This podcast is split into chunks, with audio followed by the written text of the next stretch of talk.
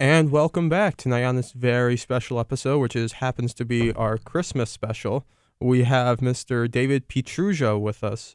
Mr. Pietrusza, thank you for being with us. Good to be back. So tonight we're here to talk about the Christmas truce. So can you just tell us a little bit, for starters, about what that is and what caused it? Well, we're talking about the Christmas truce that occurred spontaneously, and really it's inaccurate to call it the Christmas truce Okay. because it was a series of truces that broke out spontaneously on the Western Front in France and Belgium, actually mostly in France. Um, in December 1914. So, and, and along the British front largely, not so much among the French front, facing the Germans. And as this is the first Christmas, the first December of World War One, the war was supposed to be over by Christmas, which was not, you know, now we know. Hindsight is wonderful. It wasn't going Yeah. to happen. They didn't know that then. And if you take a look at some of the uh, wars in the 19th century in Europe, they were over very quickly. And in nine, in 1870, the Germans had swung by and captured uh, Paris very quickly. In 1940, the same thing was going to happen. So in Yeah. nine 1914 was the outlier where they didn't make it, make it. They had a plan which was to swing through Belgium and France, capture Paris, knock France out of the war, and then turn back on Russia because they were fighting a two front war. Didn't quite happen. They got stuck. There were 300 miles of trenches going from the North Sea and the English Channel to the Swiss border. And they would be stuck there until 1918. Um, it was a pretty miserable way to die and a pretty miserable way to live when things weren't when you weren't charging out of the trenches into machine gun fire and being massacred probably 15 steps out of out of your trench uh, there would be massive artillery bombardments or in 1915 this hadn't quite happened in 1914 but you would have poison gas which would which would blind you maybe permanently uh, flamethrowers. Christmas Eve or Christmas Day, 1914, was the first German air raid on English soil. Um, so a pretty miserable time, and but Christmas is coming, and it was still a Christian society on both sides, and both in terms of, of the Catholic nations and the Catholic peoples and the and the Protestant peoples and there was a new pope in town. I think it was in September where Benedict the fifteenth, not the sixteenth, was was installed into the papacy, and very early he called for a Christmas truce uh, on the night the angels sang on Christmas Eve, and the Germans um, very quickly say, "Yes, we'll do that. We'll do that, but only if you guys do it." And the British say well, we will defer to the French because the fighting is taking place on French soil, and the French, who are mightily ticked off about the Germans invading their country again, um, and and also you know having a very secular government. Remember how they, you know, with the uh, Notre Dame Cathedral, Yeah. what just happened, and and uh, the burning of it, the fire, and and the church doesn't own that cathedral. The government does. The government does. What's up with that? Well, that's how it was in France. You know, the the vestiges of the French Revolution and all that. So so they say no. And in the United States, there was a a, a, co- a senator, United States senator, who proposed a 20 day uh, truce. He put a bill through, or a resolution through in Congress, but that didn't go anywhere in in the Senate. Uh, what's his name? Uh, Andrew Carnegie was a big peace advocate was opposed to it. He said it would be unchristian to stop the fighting and then have to start it up again. He walks to the White House in the snow Yeah. uh, to petition Wilson for it, but for some reason Wilson is golfing in the snow. This is this is the one part of the story I don't quite understand. Naturally, Naturally, he's golfing out in the snowstorm. right? So uh, anything to get out of out of work, I guess. Uh, Yeah. So so it it's been proposed um, leading up to Christmas, and it's been suspected by the British High Command. There's a there's a general uh, who uh, issues a warning on the fifth of December against fraternization, against something like this breaking out, and and how this would be very dangerous to morale when you have to start killing again. And he's not some major blimp type of guy. He's been through Congress or, or combat. He's been in the Boer Wars. He's been in very heavy fighting, and ironically, you know, you know how they always say it's the generals who, who really hate war the most. You know, guys like Eisenhower and and they really despise it. And he gave a talk at one of the British military schools um, at, at the outbreak of war, saying how stupid and pointless and awful this was going to be, and how this would break, you know, uh, civilization. And the students were like, they were all, you know, they're stu- they're students. Pardon the expression, but they're students and they don't Yeah. quite know everything yet, and they're thinking this is horrible. How a British general would would would talk against this great crusade against the Hun, but but you know he was right on that. But he issues this warning, and there actually will be some mini truces breaking out on the Western Front in advance of Christmas, and of course there have been truces all throughout history. Uh, the truce of God, the peace of God in the Middle Ages, where you would have uh, you know, you wouldn't go breaking into a church or a monastery. You might not hit a merchant. You might not. Uh, you wouldn't uh, fight on this day, on this feast day. Then you wouldn't fight on Fridays. Then you wouldn't fight on Saturdays. So that by the time that was over in the Middle Ages, you could only fight 80 days a year. There were truces in like the Civil War, the Crimean War, uh, but this this tr- Christmas truce is is very special in World War One in part because it's so modern and close to us, and because it's so unlikely and almost the stuff of movies, Yeah. which is usually the stuff of nonsense. Who was the senator, by the way, who tried pushing it through? A fellow named Kenyon. oh. I'm not making this up. oh, okay. he was no a fellow named Kenyon. He was uh, from Iowa. He had voted against arming the merchant ships when Wilson wanted to arm the merchant ships in anticipation of World War One. So he was one of those guys that was on Wilson's list. But then he did vote for war. He was Oh. from Iowa. He was a big prohibitionist, I think. Yeah, maybe a long lost relative of Could mine. be, yeah. So we talked about how like Carnegie went to go see Wilson. There was the whole entire thing with the Pope, the new Pope, the new papacy. What was it kind of like on the ground for the troops that were involved in this? it's it's bad, and it's particularly bad in the British sector because of the topography. The water table is very high in northern France, and I've seen two different figures as to where it it starts. In other words, you dig down and you hit water, it starts to to flood in, and the, I've either seen a foot or three and a half feet. Now, most British soldiers, even then, were taller than three and a half feet tall. Yeah. So you're you're digging down below that to keep from getting your head blown off. We haven't mentioned snipers. Snipers are a big factor in, in trench warfare. So you've got to hunker down and keep down low. And this means that the uh, uh, trenches are flooding, uh, that the casualties in November and December of 1914 are more so because they've dug in and the offensive uh, nature of warfare has stopped momentarily. Uh, you're going to have more soldiers dying from pneumonia and from something called, which is trench foot, where you've spent all this time in the water. Your feet are cold and wet, and they turn into gang- gangrene, and you might be uh, have your foot amputated. So very bad stuff. Then what does happen around the um, Christmas time, just before Christmas, 1914, is you get a freeze, which ordinarily would be bad, but what it does is it freezes all the mud it freezes all the water, which actually makes circumstances much better uh, for you, and, and people could would then be able to go out into the trenches if you weren't about to get your head blown off. Yeah.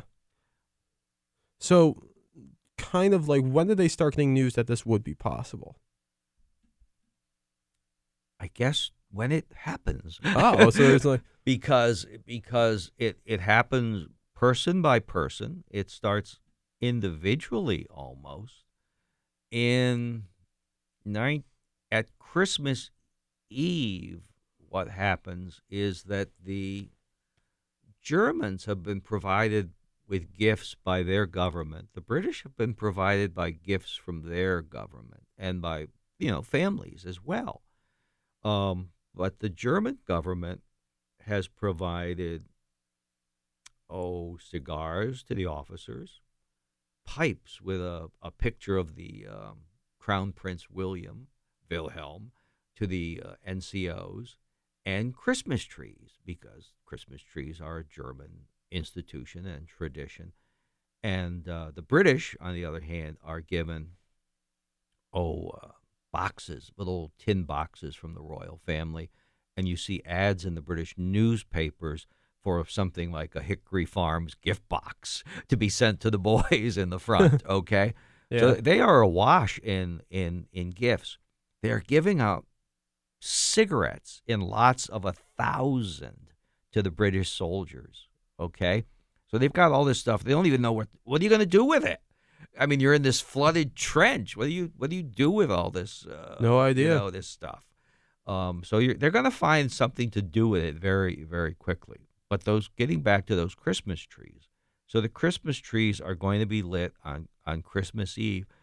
The the British who are not quite into the Christmas tree tradition yet, being not being German, take a look at at these lit trees um, across the way and wonder what's going to happen. Is this uh, a trick? Is this some sort of an attack coming, a nighttime attack? They don't know, and but uh, they the next thing that happens is they start hearing hymns. Now they they'd been they could hear, you know, they might be a hundred yards apart. These trenches, they could hear the people across no man's land, and but but the singing really starts to break out from the German side. Generally, it's attributed to, and it's difficult to, to generalize because this is happening all along that that that British German front, and the Germans start to sing Stille Nacht, i.e., uh, Silent Night, the original Austrian hymn. The British are going to recognize this. They're going to answer back in English, and then you're going to hear the things going back and forth. So, "Oh come all you faithful," the British will be singing, and the Germans might be singing "Adeste Fideles" in Latin. And it goes back and forth and back and forth and night falls, and nothing much goes on before that, but it really sets the table for the next day. And one by one, soldiers will come, will stick their heads up above the trenches, always dangerous, and some will walk across no man's land, approach the other side, and, and it appears that it's usually the Germans who are doing this. It, that the initiative is taken by them more so than the British, and will maybe just say, Merry Christmas, Merry Christmas. Or they might have uh, an agenda, which is to bury the dead. There had been truces to bury the dead. Even the French and the Germans were, were doing this. And, and you would see this in, in previous wars because, you know, you'd have hundreds, thousands of these, these soldiers just laying there, rotting and, and they had to be uh, recovered at some point. But this would not translate into any fraternization. What is going to happen on Christmas Day, 1914, is is the the fraternization of, you know, not just peace on earth, but goodwill towards men. Yeah. So you keep on hearing about one thing with these is how they basically grow across. Was there any sense of suspicion or anything when they first start coming across to each other? There is suspicion, and it doesn't always go well. Some guys do get their heads blown off, and some guys will get their heads blown off later or towards the end. but by and large, uh, after the initial wariness, um, it, it it it all works out. Also, it seems to start with the men in the lower ranks, the enlisted men, and then the officers will will show up, and it's like, what what are you blokes doing? And and uh, they will be won over. Uh, there's there's one uh, fellow named Sir Edward Hulse who is a captain who comes upon his men doing this. And his story is is very well known because um, it's documented with letters. That's the other thing. Um, as as fanciful as all these stories seem to be, they're very well documented. And they're documented in letters home and people's reminiscences afterwards, and also in photographs. Cameras were banned on the uh, on the front. The soldiers were not supposed to have them, but you know, many things are banned in life, and and Yeah. it goes goes by the books. In fact, the the um, incidence of uh, photographs bears on the prolonging of the truce. It's not just Christmas Day; it will go on for several days afterwards. In some cases, it goes on until New Year's, and the story is at least uh, you know at one point in on the front that uh, they're waiting for the photographs to come back to be developed, so they could they could see what happened uh, there. Um, so there there's so Hulse comes upon these these fellows and and gives his permission. His his uh, commandant or commander, who is much rougher, a very uh, tough disciplinarian, he will come across this, and you think he would pull the plug on it, and even he doesn't. So it goes it goes fairly uh, high up among the officer class as well, which is why they can't discipline these guys afterwards because so many people are involved. So many people. Yes, well, uh, earlier in the month of December was the birthday of Kirk Douglas, 103 years old.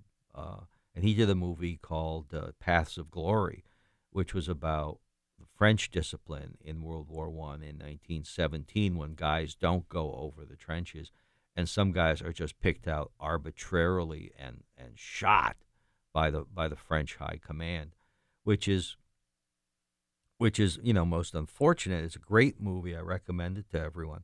Um, but there were too many people in the British ranks to, to to make you know examples of everyone. And if you made examples of them, the thinking went, you just advertised that this thing happened. And if you advertise it, maybe it would happen again in 1915 and, and onward. Uh, so there, so Hulse is approached at one point. Sir Edward Hulse, this Captain Hulse, is approached by a German soldier who says, uh, "You know, I was in Britain during the war or before the war. Eighty thousand Germans were working in Britain before 1914." One of them was Adolf Hitler's half brother, Alois Hitler, um, who returned to Germany. Many of these guys returned to Germany. Many of them worked as waiters. Many of them worked as barbers. So you will see, uh, you will see incidences of German barbers on the on this front during this troop giving haircuts to to British soldiers. You will also um, hear of British soldiers calling out um, across the trenches, across no man land, no man's land to the Germans. Oh, oh, waiter, waiter. So uh, these Germans, a know English very well. They know German. They know uh, English customs very well.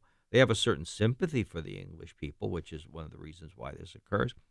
And one of these fellows asked Captain Hulse, "Can you? I have a girlfriend in England.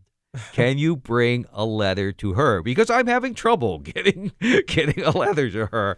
Can you bring this to her?" And Hulse is like, "Uh, yes, yes, I, I will do that." He says, and then and then the fellow says, "You know, not only do I have a, a girlfriend in England." I have a motorcycle there too, so and and then what happens is uh, a a German officer, a fellow named Thomas, last name, comes up to Hulse and says, um, "One of your officers got into as very near to our front lines, our trench, recently, and was killed, and he fell into our trench. And we have his effects. We have his Victoria Cross, and we have his his personal stuff here. Could you return these to his family, his next of kin? And uh, um, Hulse agrees to that as well, and then thinks, well, they've given me something. I have to return something to them. And he takes off his silk, silk scarf and gives it to the, this German officer. The German officer thinks he then has to give something back and sends back to his his personal billet to get back uh, a gift which has just been given to him for Christmas, a bunch of uh, pair of fur-lined gloves. So you see this exchange of gifts. This is going to be very important, as I said previously. These guys are awash in all these these these cakes and and um, cigarettes and pipes and every other thing, and they start exchanging these gifts, and not only these things that they had gotten from the people back home, they'll start to exchange military souvenirs. They might start cutting off buttons and giving off parts of their uniforms back and forth. One of the more notable incidents of this is that uh, the Germans have these spiked helmets, which are called Pickelhauben. And a fellow trades, a German trades one of these to a British soldier for two tins of what is called bully beef, which Okay. is corned beef. The Germans evidently don't have this, and once they get their hands on the English uh, corned beef, they love it, just love it. And so they make this trade, but as the as the truce is ending, the German commanders are going to have a full dress parade, and this guy needs his helmet back. And he crawls across no man's land and, and says to the fellow who now has his helmet, you know, I need my helmet back. I got to have it back. Uh, no, no, you traded it. You know, this is, you know, you can't have it back. No, no, I will bring it back. I promise. And that is exactly what happens. That that is the level of, of trust and uh, just human decency which exhibits itself at least momentarily during this. There were also some accounts of stuff just as like games played between the two of them, like soccer or whatever. Are there any actual like records of that? Yes, there are there are a number of games. Um, the there's a German or there's a game in particular. There, there there are a number of them. Usually the score is three to two for some reason. Uh, in one case, we know a Saxon regiment was playing a Scottish regiment, and the Scotsmen wore kilts, and their kilts would fly up during the game and give the Saxons quite a view, and uh, much to their amusement. Uh, one, that game was won three to two, and uh, it was refereed by a German officer. There was only one game which appeared to have an actual soccer ball. The others were incredibly impromptu, and you know they're they're they're across no man's land, and it's you know there's there's shell holes and every other thing, and even though it's frozen, it's it's not good.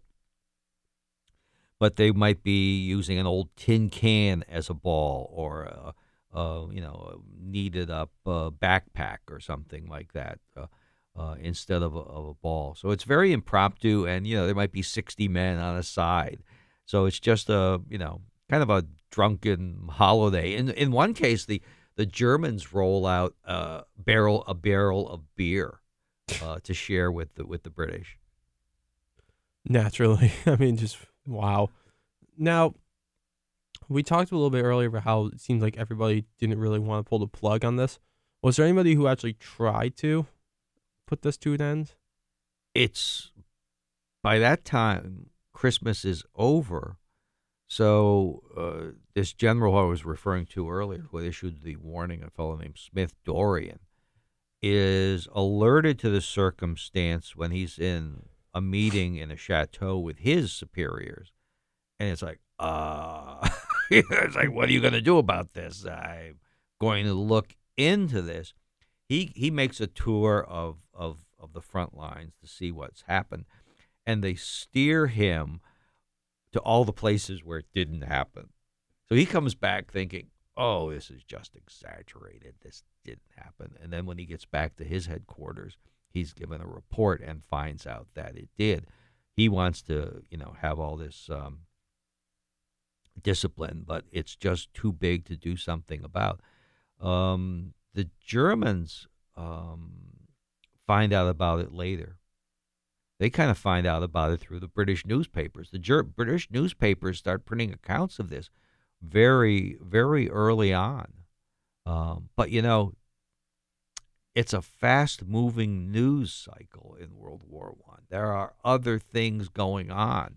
You know, they're going on not only on the Western Front, but you know, like I say, bombardments of Britain, the Eastern Front, uh, in Africa, you know, on the high seas. So there's always news. So this thing will become kind of forgotten in the public mind fairly quickly. We it's it's it's actually I think more a part of our consciousness now in the last 30 or 40 years. It started with a BBC documentary in 1981 and has picked up it's picked up with with a feature film in 2005 um, books there was an opera which I saw a couple years ago at Cooperstown at the Glimmerglass Festival, um, which is which was so absolutely beautiful and moving that I was I was just awash in tears after the first act. I mean, I was just breaking down. Okay. Yeah. So why do you think they forgot about it until this BBC documentary came out? Was it just kind of just It gets lost in the shuffle. I mean, there's like what 10 million dead. yeah? You know, there's just Something so like many that. things to. There's a Bolshevik revolution. you know, empires collapse. It's it's a it's a small thing. I think I think its gift, and and it's it's really quashed. So in 1915, if if you try it, and very few guys will try it because of, of all the horrors which have intervened, where the fighting gets even worse in 1915 that the feeling is not quite so chummy that year. Yeah, I mean, it just keeps on getting worse and worse as it goes on. I mean, you can kind of also argue that World War One was more consequential than World War Two. In a way, it is because it because it gives us World War II. Yeah. And thank God World War II did not give us World War III yet. Uh, it ain't over till it's over. Um, but uh, you know the empires do collapse, and and and the seeds of World War II are are set, and uh, it's just um, it's really the twenty year truce, as they say, from 1919 to 1939. Yeah, I mean, it's kind of it's kind of interesting to look back on all this, but like we see kind of how this only happened, as most people know, between the British and the Germans. Did this ever happen between any other two countries, or it just the British and the Germans? there are isolated truces on the Eastern Front between the Austro Hungarian forces and the Russians uh, at Easter. Huh. At Easter, which actually makes more sense because the Germans and the Austrians and the Hungarians would be celebrating Christmas on a different day than the Russians would be celebrating Christmas. So how would you do that? Okay, it's like no, that is not Christmas. That is your Christmas. Our Christmas is in January. Yeah, you know. yeah. It would be kind of an interesting conundrum, you would say. Yeah, just how they would celebrate it on different days, and um, I There- mean, but there also there's a an interesting story, very isolated, in the Battle of the Ardennes, the Battle of the Bulge in 1944. really, this goes to World War Two. World War II. Uh, and what happens is um, American forces uh, are, are a bunch of them are just lost, Yeah, and they wander into a farmhouse where a German family was. Even though this is Belgium, uh, there's a German family. The father was a baker with the German army, and he's away. The mother is there with the children and the Americans come in, and one of them is wounded and is is treated, and and she takes them in. What then happens is a German unit shows up, knocking on the front door, and these guys are like, you know, up close and personal. There's a war on, and the the wife, the mother who's running this household, said, "It's Christmas. it's Christmas, and you guys behave yourself." And the German unit actually treats the wounds and has, I think, more medicine than the Americans. And and then they go off and they go their, their separate ways. There there are truces during the Vietnam War, Christmas truces. Robert Kennedy, for example, was United States Senator from New York in 1965, is calling for, for a truce that year. And they would have a, a Tet truce, you know, in, in Vietnam Yeah. as well. The That's a infamous big holiday there. It's very infamous nowadays. Yes, that didn't quite, you know, there are truces and there are truces and there are sneak attacks. Yeah, the Tet offensive. Yes. yeah, so I'm gonna sound a little stupid when I ask this, but like, why is it that the Russians and the Hungarians and all those other countries that are, had like the truce on Easter, why do they celebrate Christmas on different days? It's well, um think about it that the the Russians were still doing the Julian calendar. Oh, okay.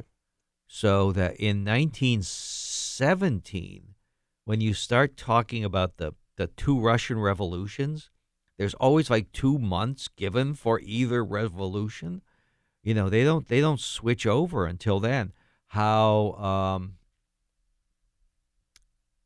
Washington's birthday in the he Wash when uh, when England switched over, that was when he was a young man. So when he was born, it was February like 11th and not February 22nd.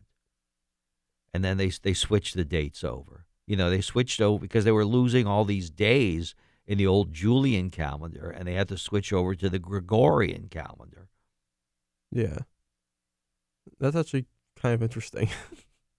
So, you know, the the the, the, the or Eastern Orthodox uh, Christmas is in in January. Never knew that. Yeah. Which is why I'm like I've I've sent out all my Christmas cards and there's a fellow I've I've come to know and he's Greek and it's like I'm not going to send it out this early. Yeah. yeah. Damn, it might still be Thanksgiving season. you know, right, right. Yeah, right.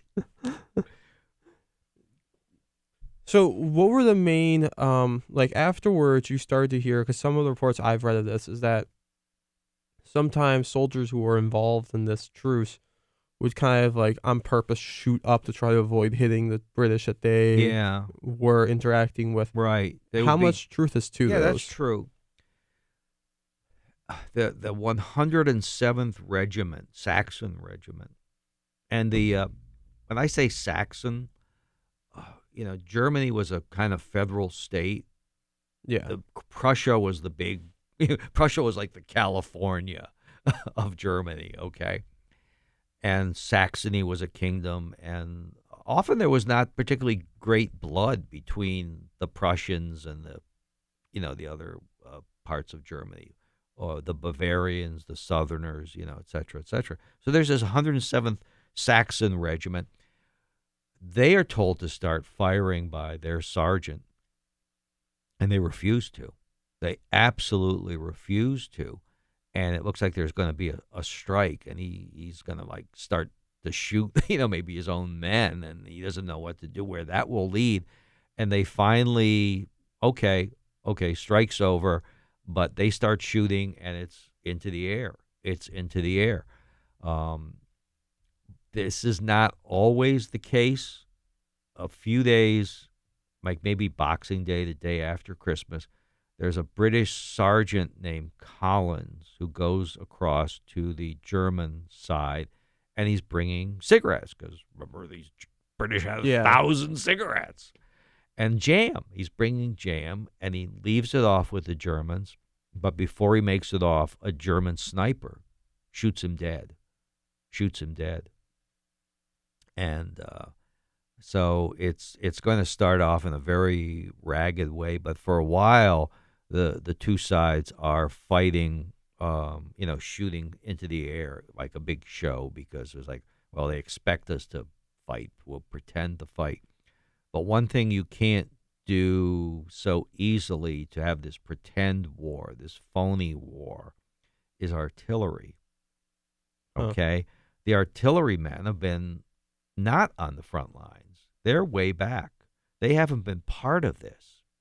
And so they are ordered and they will lay down these big barrages. And it also takes only a few of those snipers to knock off your pal before you start knocking off the other guys again. Yeah. So how does this like whole entire story end? Since we're coming towards the end of this interview, how does this whole entire story end for everyone? It ends by starting up the war again. It ends day by day and unit by unit and the high commands of the of the countries decide this shall not happen again because it can end not only just the war, it can end governments. Yeah. In 1917, there are big revolts, as I mentioned, among the, the French units. There's there's really mutinies to stop the war. In 1918, the Germans come out of the war, and the German Empire ends because the naval units uh, revolt. They refuse to go out to sea again to get their heads blown off by the British troops for for for no British Navy by for no good purpose, and of course the Russian units are going to uh, end it all. So it's really the uh, revolt as opposed to World War II. This really doesn't happen among the the frontline soldiers in in World War II as much. It does happen in World War One, but you know they had been through so much. One of the more startling stats I came across was 51% of all French soldiers were wounded. Wow. 51%. I mean, it's just amazing. And uh, the the scope of death, there's more front or uniform combatants killed in World War 1 than World War 2. So it ends it ends by this war going on forever until 1916 or 1918 where and and the battles which go on and on forever with this stalemate uh, in the trenches which is not going to be broken. One of the, oh. One of the uh, aftermaths of it is is Winston Churchill not yet the prime minister of Britain that's World War II but involved in the fight uh, comes up with a couple brainy ideas to you know, break the deadlock uh, in uh, in France. One of which is to employ tanks. Huh. And everyone goes, "No, that's not going to work. It will work eventually. Uh, it will be a, a big factor in, in in pushing the Germans out of France." And the other idea he has, which is it maybe his worst idea ever, is to attack Turkey to open a second Gallipoli. front, Gallipoli and that that that comes as an aftermath of that. If we can't if we can't break through here, we're going to break through there. Yeah, he was kind of kicked out of government for it. Yeah, he had a lot of downs in his career. Had a lot of downs and then some pretty big ups for a few years, and then they kicked him out and became prime minister again. He he really had a roller coaster career. Yeah, he's a he's an amazing guy. Yeah, so we're about at the end so now of the interview. Do you have a favorite little like factoid or story that came up during this whole entire Christmas truce? Well, I think the main point of it is that it's the Christmas truce. It's not the holiday truce. Yeah. It's not the you know winter solstice truce or anything like that. It's it's the Christmas truce, and it was it was animated um, by a still Christian faith um, among the populace of the of the peoples of Europe, which unfortunately is sadly gone by the books. Yeah. So on that note, hopefully the faith shall rise again. Maybe. Yes. well, Mr. Pietrusza, thank you for coming on and Merry Christmas. Merry Christmas. All right. And to everyone out there listening, have a Merry Christmas yourselves.